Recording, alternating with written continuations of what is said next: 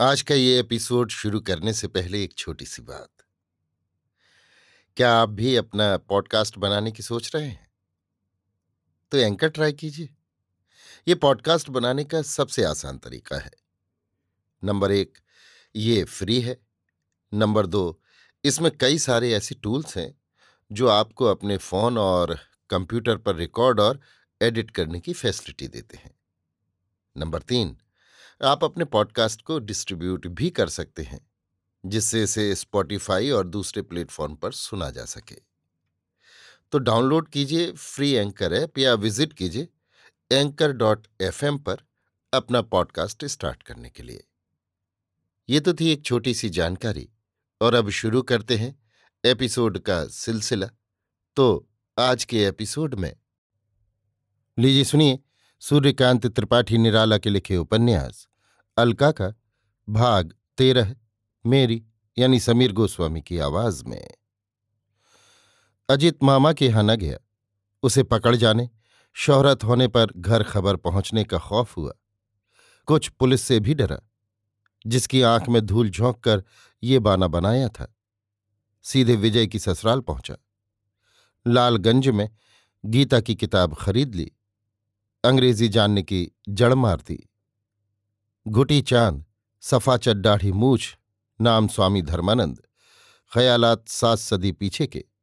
हाथ में मोटा सोटा, बगल में झूला, जिसमें चिलम और गांजा खास तौर से हिफाजत से रखा हुआ।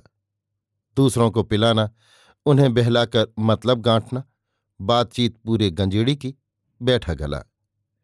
धर्मानंद जी ने सोचा, विजय की तरह विद्या के बल से बल विद्यार्थियों को पूछ ऐंठ ऐंठ कर राह पर लाना गधों को घोड़ा बनाना है। लिहाजा एक बिल्कुल गैर मुमकिन बात। फिर अक्लमंद कैसा? जो दस कदम पेशतर न सोच ले। बात ये कि असर जात का नहीं जाता। किसान जमाने से गंवार और जमाने तक ऐसे रहेंगे। विजय को ये एक शौक चल रहा है, बल्कि झक या कहे दिमाग की कमज़ोरी है। हल जोतने और किताब पढ़ने से बड़ा बट्टा कहीं के किसान पढ़े लिखे हैं। इसके मानी ये न हुए कि वे विलियम पिट हो गए। फिर अगर ऐसा ही ख्याल है कि किसान पूरी ताकत से हल की मूठ पकड़कर भी पूरी सफ़ाई से कलम चला लेंगे तो न्यूटन की राह लोग क्यों नहीं पकड़ते? विजय को पहले भीड़ चराना था, ना कि पढ़ना। दुनिया में सब लोग अपने अपने फ़ायदे की युक्तियाँ निकाल लेते हैं। धर्मानंद जी, दुनिया में विनोद कौतुक से रहने वाले जीव हैं। लिखाई, पढ़ाई का काम वो नहीं कर सकते, ऐसी बात नहीं। उसके क्या गुण और उपयोग हैं, वो जानते हैं। पर एक एक किस्म की निरंतर बकवाद से वो बहुत घबराते हैं। दो रोज, चार रोज, दस रोज तक ज़्यादा से ज़्यादा वो लड़कों को पढ़ा दे सकते हैं। पुलिस पीछा किए थी घर वाले सरखाए थे, चले आए। एक नया अनुभव होगा। फिर विजय की कथा भी कम दिलचस्प नहीं। एक रोज की शोभा इतिहास के कितने रजक पृष्ठों के पश्चात छिपी होगी। पुनः जीवन के नैश मुहूर्त में एक ही स्नेह की किरण से खिले कैरव और चंद्र के बंधुत्व की तरह विजय और अजित परस्पर हिले मिले। किसी राहु के छंद से बदन जब तक तमोवृत न होगा, अजित विजय को स्निग्ध हृदय की अमृत ज्योत्सना से तब तक सींचता रहेगा। अपरच जिनके यहाँ की भीख पर उसे कालयापन करना है। उनका ऋण भी वो ब्याज समेत चुका देगा। वो विजय से मैत्री में पीछे कदम रखने वाला नहीं। इस प्रकार कल्पना की उधेड़ बुन में बगल में झूला लटकाए स्वामी धर्मानंद जी विजय की ससुराल से दो कोस फासले पर एक गाँव पहुँचे। बगीचे से लकड़ी तोड़कर धूनी जला दी। आग तैयार होने पर बदन में खूब राख मलकर बैठ गए। जगह सुहावनी पास ही मंदिर और कुआँ, लोगों की आमदरफ्त की काफ़ी गुंजाइश। धीरे धीरे बाबा जी के पास भक्त किसान खेतों से आ आकर एकत्र होने लगे। बाबा जी ने बिना व्यर्थ वाक्य व्यय के पूर्ण धीर गंभीर मुद्रा से गांजा मलने को भक्त वृंद के सामने बढ़ा दिया। यथेष्ट लोभ होने पर भी भक्तगण पहले हिचके। किसी ने कहा, बाबा, आपका प्रसाद तो है पर कैसे लिया जाए? शाम को हम लोग ठेके से ले आवें।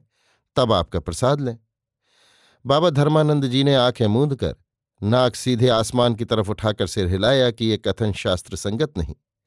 भक्तगण सबक्ति चकित हो तपस्वी बाबा जी की विशाल मुद्रा देखते रह गए। धीरे धीरे सानुनासिक स्वर बाबा जी ने कहा, बेटा, ये तो भगवत पर तुम्हारा ही चढ़ाया हुआ प्रसाद है।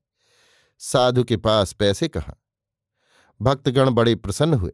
उन्हें ऐसे बाबा जी अब तक नहीं मिले थे, जो भक्तों को घर का माल खिला जाते। बड़ी विनय से गांजे की कली लेकर मलने लगे। तैयार होने पर बाबा जी को भोग लगाने के लिए दिया। बाबा जी होश में एक दफ़ा खाने वाली तंबाकू जरा सी खाकर बेहोश हुए थे। फिर नई रोशनी की बत्ती सिगरेट में भी कभी आग नहीं लगाई। बड़े संकोच में पड़े, पर जिरह में न कटने के जवाब पहले से सोच रखे थे। पूर्वव्रत नक्की स्वर से कहा गुरुजी की आज्ञा इस समय कुछ दिनों के लिए दम छोड़ देने की है। बात यह है बेटा कि जो धुआँ मैं मुँह से निकालता हूँ, वो गुरुजी पीते हैं। जो तुम निकालते हो, निकालोगे, वो हम लोग पीते हैं पिएँगे आजकल इस चेले को गुरुजी ने अपना अधिकार दे रखा है कि अब अपनी गर्मी हमें न पिलाओ, दूसरों की गर्मी पीना सीखो। ऐसे धूम्रपान की कोई व्याख्या हो भी सकती है, इसकी जाँच पूरी पूरी कौन करे? बेचारे किसानों ने चुपचाप विश्वास कर लिया।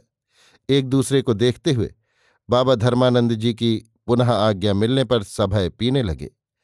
खूब दम कसकर गाँव गए और सबको एक अजीब बाबा जी के पधारने की खबर सुनाई। तारीफ़ में कहा, बाबा जी चिलम नहीं पीते, सबकी चिलम का धुआँ पीते हैं। दूसरे ने कहा, तुम घर में बैठे हुए चिलम पियो, बाबा जी अपने आसन से धुआँ पी लेंगे। तीसरा बोला हाँ भाई, पूरे महात्मा है। देखो दग दग कर रहा है चेहरा, लेकिन अभी उम्र कोई बहुत ज़्यादा नहीं। तू तो बैल है पूरा, पहला बोला। अरे, साधु की उम्र का कुछ हिसाब रहता है। हम तू हैं कि पच्चीस साल में बाल पक गए। महात्मा को ऐसा न कहना चाहिए। अभी कहो, हमारे बाबा की बातें कहने लगे। स्वभाव के बादशाह हैं, दूसरे ने बड़ाई की। बादशाह? बादशाह भी उनके पास आते और झक मारते हैं। आँखें काढ़ कर दूसरे को देखता हुआ पहला बोला, गाँव के छोटे बड़े साधारण भले मानस, ऐसे अद्भुत बाबा जी के आने की खबर पा, भक्ति भाव से अपना अपना कार्य छोड़कर मिलने चले। देखते देखते चारों ओर धूनी घेर कर, प्रणाम कर कर, गाँव के सभी वर्णों के लोग नज़दीक फासले पर बैठे हुए पूरी भक्ति की नज़र से बाबा जी को देखते रहे। इनमें ब्रजकिशोर बाबा जी की तरह नवयुवक है। बाबा जी की उम्र की बराबरी वो नहीं कर सकता। सफ़ाई से रहता है। देखकर बाबा जी भी इसी की ओर मन ही मन औरों की तरफ़ से ज़्यादा खिंचे। ऐसी उसकी आजकल की पसंद वाली कांट छाट, वो दो साल तक कॉलेज की हवा भी खा चुका है। बड़े गौर से अंग्रेज़ी समालोचना की निगाह से बाबा जी को देखने लगा। राख के भीतर बाबा जी की चमकीली तेज आँखें देख देख कर ब्रजकिशोर मुस्कुरा रहा था। सोच रहा था कि ये आदमी दूसरों का निकाला हुआ धुआँ कैसे पी लेता है। महात्मा जी आगंतुक जनों से परिचय कर कुशल पूछने लगे। प्रश्न, यहाँ के जमींदार कौन हैं? उत्तर, ताल्लुकेदार मुरलीधर स्वामी जी प्रश्न, तुम लोगों के सुख दुख में शरीक तो होते हैं? लोग एक दूसरे का मुँह देखने लगे। फिर स्वामी जी के लिए रमता योगी बहता पानी का ख्याल कर, उनमन हो, गाँव के एक पुराने भले मानस बोले हाँ स्वामी जी आजकल जैसे और जगहों के राजे रियाया की खबर करते हैं। वैसे वो भी हैं। नहीं, दिल का भाव ठीक ठीक साधु से कहा करो। वो तुम्हारी प्रार्थना ईश्वर के पास तक भेजता है। और जैसी उसकी मर्ज़ी होती है, तुम्हें बतलाता है। साधु से अपना मतलब छिपाना अपने आप को धोखा देना है। वो जो ईश्वर का सेवक है, उसके जनों की पहले सेवा करता है। स्वामी जी ने ओजस्वी शब्दों में लोगों के शंका से दबे हृदय को उभार दिया। गाँव के लोग जो अभी तक तिलिस्म के उस्ताद की नज़र से स्वामी जी को देख रहे थे, समझे, उनके सुख दुख, विशेषकर उनके दुख की जगह स्वामी जी सेवा का मरहम रखना चाहते हैं। ब्रजकिशोर एक बदली हुई भावना से देखने लगा। धर्मानंद जी भी साथ साथ लोगों के मनोभाव पढ़ते जा रहे हैं। अपने अपने उद्देश्य की सिद्धि की सबको धुन होती है। सब उसी गरज से दूसरों के पाबंद होते हैं। स्वामी जी की इतनी सी बात से पार न देखने वाले निरूपाय पारावार में पड़े हुए गाँव के लोग साक्षात ईश्वर के पास प्रार्थना पहुँचाने वाले स्वामी जी को जितने अपनाव से देखने लगे, उसकी वर्णना कोई भी भाषा नहीं कर सकती। साक्षात सरस्वती वहाँ मौन है। आज तक समर्थ के खिलाफ खुलकर एक भी आवाज़ करने की शक्ति उनमें किसी की न थी। वे नवाबी युग से अब तक शक्तिमान का साथ देकर अपनी एहिक आशा पूरी करते आए थे। उनके खिलाफ सर उठाने का स्वभाव मर चुका था। आज उनके ठीक प्राणों में एक सहृदय आवाज़ हुई। गाँव के अच्छे अच्छे लोग थे। चौंक कर एक नया प्रकाश देखा। महाराज, एक बूढ़े गाँव के सभी जातियों के मान्य भले मानस ने कहा, अगर खुद राजा रियाया की माल व इज़्ज़त पर हमला करने लगे तो फरियाद किसके पास करें? इज़्ज़त किसे कहते हैं जब आप लोग समझेंगे? तब दूसरे लोग भी आपकी इज़्ज़त लेने की हिम्मत न करेंगे। स्वामी जी ने कहा, अभी तो एक दूसरे को बेइज्जत करके अपनी इज़्ज़त बढ़ाने वाला हज़ार वर्ष से एक सा चला आता हुआ कायदा आप लोग अख्तियार किए बैठे हैं। लोग कुछ समझे, समझने की उत्सुक आँखों से देखते रहे। स्वामी जी फिर बोले, आप लोग एक दिन में न समझेंगे, क्योंकि ठगने और ठगा जाने की आदत आप लोगों की रग रग में भर गई है। महाजन, जमींदार, वकील, धर्म, समाज और भाइयों से ठगा जाना आप लोगों का स्वभाव बन गया है। आप लोगों के दिल के आईने में मतलब गांठने का जो जंग लगा है, वो एक दिन में साफ़ न होगा और इसलिए अभी माल व इज़्ज़त वाला चेहरा आप लोगों को न दिखेगा। कुछ दिनों बाद साफ़ होने पर देखिएगा। आप लोग कहें तो इसके लिए कोशिश की जाए। लोगों ने समस्वर से सम्मति दी। स्वामी जी ने कुछ समय तक ठहरने का वादा किया। लोगों को इससे बड़ी प्रसन्नता हुई। दूसरे दिन पुनः इस प्रसंग पर बातचीत करने के लिए गाँव भर की जनता को पिछले पहर एकत्र होने को स्वामी जी ने आमंत्रित किया। सब लोग स्वामी जी का रुख समझकर चलने लगे। ब्रज किशोर को अपने ब्रह्म ज्ञान का सच्चा अधिकारी समझकर स्वामी जी ने कुछ समय तक रहने के लिए रोका। उठे हुए लोग कुछ दूर जा आपस में स्वामी जी के अंतर्यामित्व पर आश्चर्य करने लगे कि ब्रज किशोर वाला हाल स्वामी जी ने ज़रूर समझ लिया। नहीं तो रोकते क्यों? फिर गाँव के भाग्य की प्रशंसा करने लगे कि ऐसे मौके में स्वामी जी का आना ईश्वर की इच्छा का खास मतलब रखता है। एकांत हो गया। ब्रजकिशोर को देखकर स्वामी जी राह के भीतर मुस्कुराए। ब्रजकिशोर इस अद्भुत तरह की बातें करने वाले, दूसरों की चिलम का धुआँ पीने वाले स्वामी जी को शून्य दृष्टि से देखता रहा। तुम क्या करते हो? स्वामी जी ने पूछा। अभी अभी बेकार हो गया हूँ। इससे पहले ताल्लुकेदार मुरलीधर के यहाँ कुछ दिनों नौकर हो गया था। फिर? फिर एक दिन कमिश्नर साहब इलाके से तीस मील दूर हरखा वन में शिकार खेलने आए। मुझे हुक्म हुआ, उनकी रसद जिसमें मुर्गियाँ भी थीं, वहाँ लेकर जाऊँ। मैं हाउस होल्ड इंस्पेक्टर था, मेरे मातहत जितने आदमी थे, सब हिंदू थे। ताल्लुकेदार साहब के मकान के अंदर किसी मुसलमान की पैठ नहीं, पर मकान से बाहर हिंदुओं की आँख बचाकर हिंदू मुसलमान में वो भेदभाव नहीं रखते। वक्त बहुत थोड़ा था। मुर्गियाँ खरीद कर लाने वाला कोई न मिला। हिंदू नौकरों ने मुर्गी छूने से पहले नौकरी छोड़ना मंजूर किया। तीन चार मुसलमान नौकर थे, पर वे बगीचे की कोठी में खास आदमियों में थे। उन पर सेक्रेटरी साहब का हुक्म था। कस्बे में एक एक बेकार मुसलमान न मिला। दस बजने वाली मोटर भी निकल गई। मैं हैरान हो रहा था कि किसी ने ताल्लुकेदार साहब से जड़ दिया कि मैं साहब की मुर्गियाँ लेकर अभी नहीं गया। अब वक्त पर मुर्गियाँ पहुँच भी नहीं सकती थीं। ताल्लुकेदार साहब ने मुझे बुलाया और आग हो गए रह रहकर होठ चबाते मुठ्ठियाँ बांधते और तू तो कार करते रहे। अब ये ब्राह्मण के बच्चे अगर आदमी नहीं मिले थे तो तू किस मर्ज की दवा था? तू क्यों नहीं ले गया? ये काम तेरा था या मेरा? अबे बोल। मैंने जो तार दिया था कि आपके वास्ते रसद और मुर्गियाँ जा रही हैं, इसका क्या जवाब दूँ? मैं इसका क्या जवाब देता?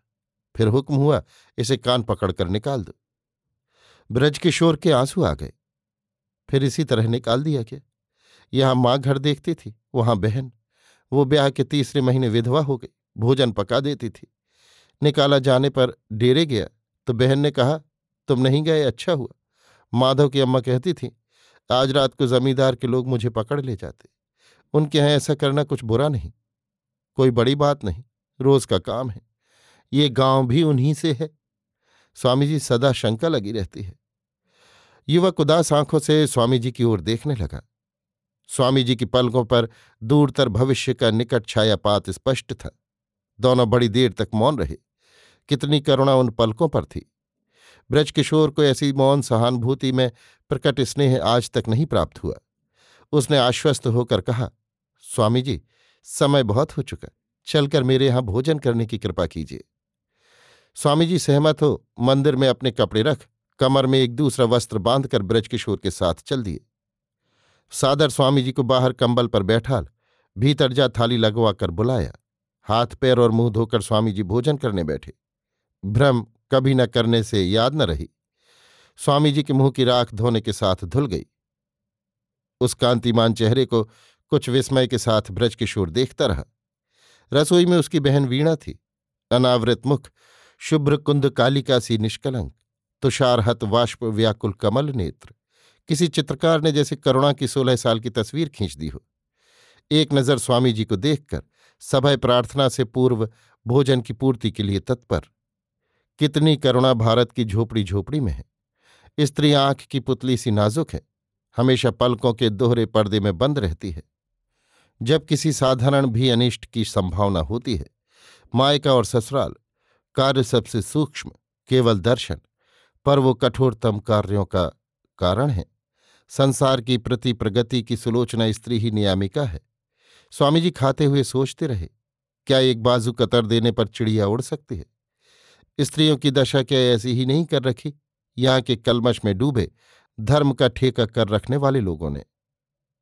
क्या नाम है इसका? स्वामी जी ने पूछा। वीणा स्वामी जी ब्रजकिशोर ने उत्तर दिया। वीणा सजीव चंचल हो गई। स्वामी जी चुपचाप भोजन कर हाथ मुँह धो बाहर गए। अभी आप सुन रहे थे सूर्यकांत त्रिपाठी निराला के लिखे उपन्यास, अलका का भाग तेरह, मेरी यानी समीर गोस्वामी की आवाज़ में।